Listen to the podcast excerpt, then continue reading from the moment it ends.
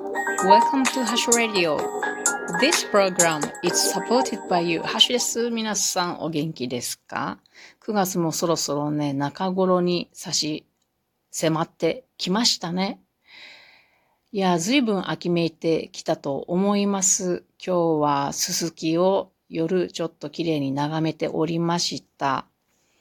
さて、秋ということで皆さんは何を思い出されるかないろいろありますよね。まあ、食欲であるとか読書であるとか、もうちょっとこういうのは先かなって感じもしますが、ちょっと残暑がね、きついですよね。私、秋らしいものを昨日見つけたので、そのことを話そうと思います。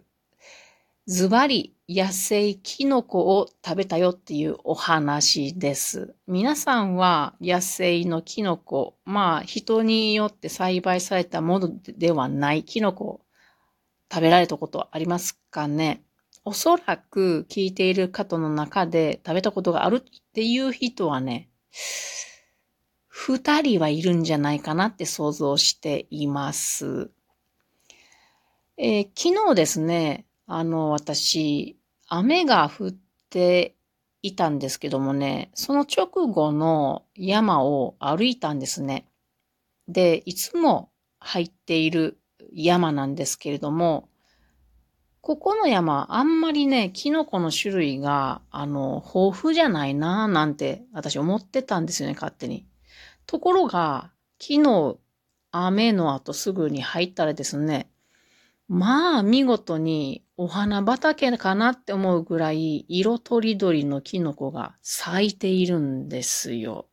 もうビビッドなオレンジのキノコの群落とか、真っ白の白鬼竹のキノコのいっぱい生えてるのとか、あと真っ赤のキノコがいっぱい生えてるとか、可愛いんですよ、なかなか。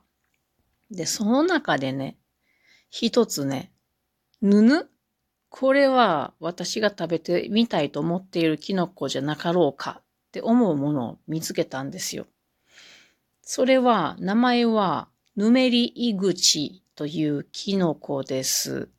これどんなキノコかというとですね、あ、すいません。あの、ご飯が炊けましたね。うん。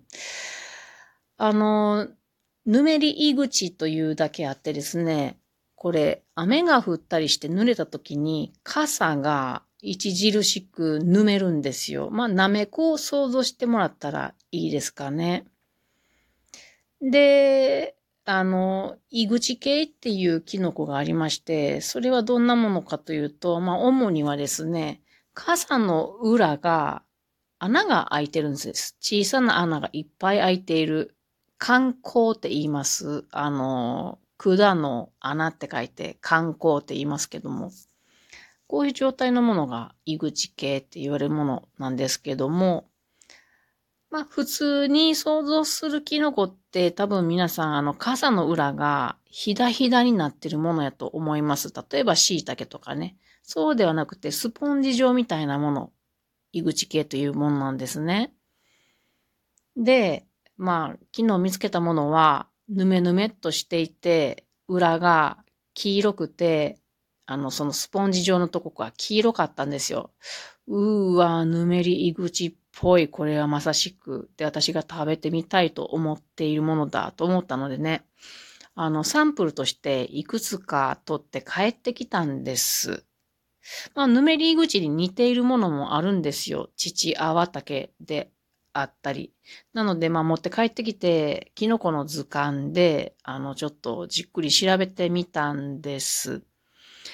そうしたところ、どうやら、その図鑑と一致しているところが結構多くって、傘が褐色であることとか、著しい、あの、粘液が出ているとか、あと、この観光がレモン色であるとか、あの、まあ、皆さん今、えー、画像が見れる方は見ながら、あの、考えてもらったらいいかな、わかりやすいかなと思うんですけど。あと、あの、キノコの傘が開いていくときに、つ、つばっていうものがあるんですけれども、あるものとないものがあるけど、あの、ぬめり口は唾があるんですけど、この膜質の唾が落ちやすいって書いてあったんですね。で、私が取ったものは全く唾っていうの見えなかったんで、落ちたのかなと思ったりして。で、まあ自分では一応これぬめり井口っぽいなと思って、あの、自分ではぬめり井口かもしれないと仮定したんですね。で、あの、キノコに詳しい山のお師匠さんがいらっしゃるんですよ。いらっしゃるって変やな。私の山のお師匠さんと思ってる方はキノコ詳しいんですね。なので、その方に、あの、写真を送ってですね、写真ってすごいわかりにくいから危険なんですよ。全然おすすめしません。わからないです。写真、キノコで、キノコを写真で見たって。でも一応見てもらったら、まあこれはぬめり井口っぽいなっていうことで、うん。あの、少量食べるんやったら、たとえもし中毒になっても大丈夫やから、あの、食べてみたらっていうことでね。まあ私もそれ、あそうだと思って、あの、あの、キノコって毒がすっげえ強いやつは絶対食べたらあかんけど、このぬめり井口系にこれとよく似たキノコで猛毒のものはないって分かってるので、まあ、少々、あの、少量を食べる分には中毒になっても大したことないっていうのがあるので、ちょっと少々体を張りつつ、キノコを食べるみたいなことをやってるんですね、私は。うん。まあ、だ、今までなんてことないです。うん。あの、安心してください。まあ、なので、よし、じゃあ、あの、師匠さんもそんなことを言うし、私もこれはぬめり井口だと思うし、ということで、あの、自分の分だけね、あの、これぬめったものってスープに入れるとすごく美味しいんですよ。わかりますよね？このつる、ぬるっとしたもの美味しいですよね。なので、スープ、まあ、コンソメスープ、他の、まあ、ベーコンとか、あなんだ、人参とか、あと、玉ねぎとか、そんなんと一緒にね、炒めて、あの、スープにしてみたんですね。で、あの、もちろん家族の中で食べるのは私だけですよ。あ他の人には絶対に食べさせないですね。危ないから。どんな、どんな、こんなに頑張らなくていいのにね。でも食べてみないと覚えられないんですよ。命をかけるでもないけれども、ちょっとこう、あの、緊張感持って食べることによって、少しずつ食べられるキノコを覚えていくことができるので、こんなことをしております。で、食べてみたんですよ。そうしたらね、あの、きの、キノコだけちょっと取って食べてみたんですね。そうしたらね、酸っぱいんですよ。あれ？酸っぱいおかしいなぁと思って。で、もうちょっと食べてもやっぱり酸っぱいんですよ。ぬめり井口は酸っぱくはないはずや、と思って、もう一回図鑑で確認しても、そんなこと酸味があるって書いてないんですね。これはぬめり井口じゃないな。じゃあなんだ？と思って、もう一度、あの、パソコンで調べ直しました。ぬめり井口、酸っぱいって入れたら、答えが分かったんですよ。これはぬめり井口ではなくて、ぬめり麹竹っていうキノコでした。ね。このぬめり麹竹っていうものについて少し話してみましょう。説明してみましょう。これもね、夏から秋に生えるキノコで、コナラとかクヌギの林であるとか、あと赤松とか、あまあ、コナラの林とかに出るものなんですね。で、傘の径が4から5センチぐらい。で、しま、湿っているとき、やはり傘、それから A にもね、A っていうのは軸みたいなところですね。にも粘性があるんですね。ありました。で、傘の色は赤褐色です。赤褐色でしたね。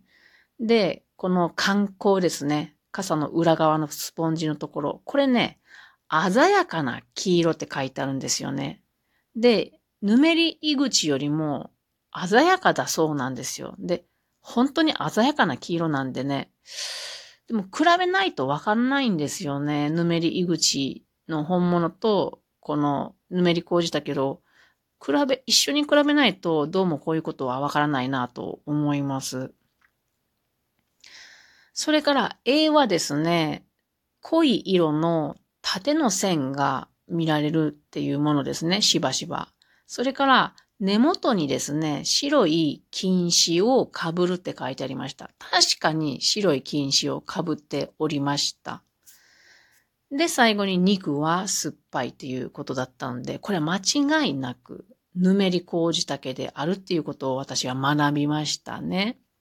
なので、あの山のあそこら辺には、ぬめり麹竹が出るのだなっっていうことが分かりまして、これを覚えておくと、この季節に、あの、ぬめり麹竹を取って、安心してね、食べることができるっていうことなんですよね。まあ、こうやって一個ずつ、あの、この季節にしか出ないキノコ、あそこにこれが出る、あそこにはこれが出るっていうのを覚えていけば、少しずつね、食べられるキノコがね、増えてきていいかなと思います。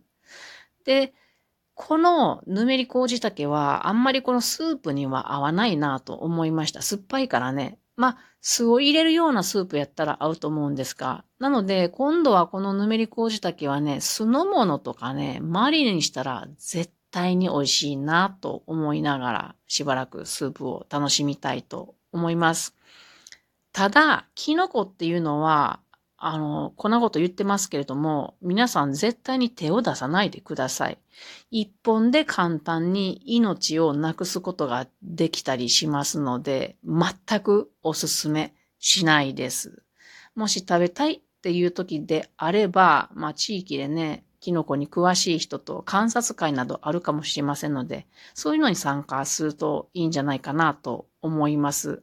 お前がそんなこと言うなって感じですね。というわけで今日はキノコのお話でした。